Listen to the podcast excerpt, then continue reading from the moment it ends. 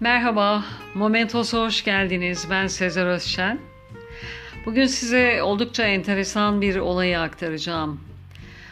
Padişahın tabağında kalan yemekleri bir erkek çocuğa gönderdiği yıl 1899'dur. Bunun nedeni dili tutulan, konuşmayan çocuğa padişah yemeğinden arta kalanların iyi geleceği inancıdır. Din hocalarının bu önerisi hiçbir işe yaramaz. Sarayın artıklarını yiyerek dilinin çözüleceğine inanılan çocuk büyüdüğünde özgürlük şarkıları söyleyecek ve o sofraları devirenlerin korusunda ön sırada yer alacaktır. Dili kendiliğinden açılan çocuğun başına bir başka felaket gelir 3 yaşında. Annesi ve babasının yanında götürüldüğü bir ev ziyareti sırasında hizmetçi kadın tarafından çingenelere satılmak amacıyla kaçırılır. İstanbul'un altı üstüne getirilerek aranılan çocuk büyük bir şans eseri olarak bulunur.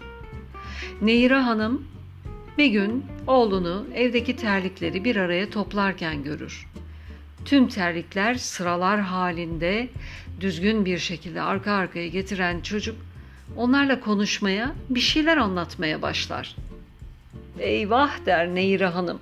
Bizim oğlanın dili açıldı açılmasına ama bu sefer terliklerle konuşmaya başladı.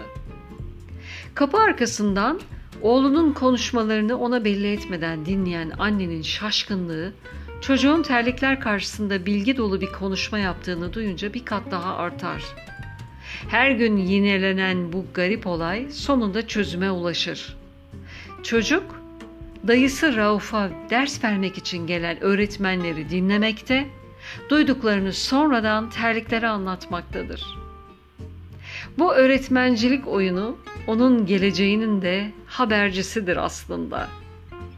Terlikleri birer öğrenci gibi karşısına dizen ve onlarla bir öğretmenmiş gibi oynayan çocuk, köy enstitülerinin mimarlarından Milli Eğitim Bakanı Hasan Ali Yücel'dir.'' Bu oldukça ilginç anekdotun aktarılmasını sağlayan Suna Yakın'a teşekkürlerimle. Dinlediğiniz için teşekkürler. Hoşça kalın. Momentos'ta kalın.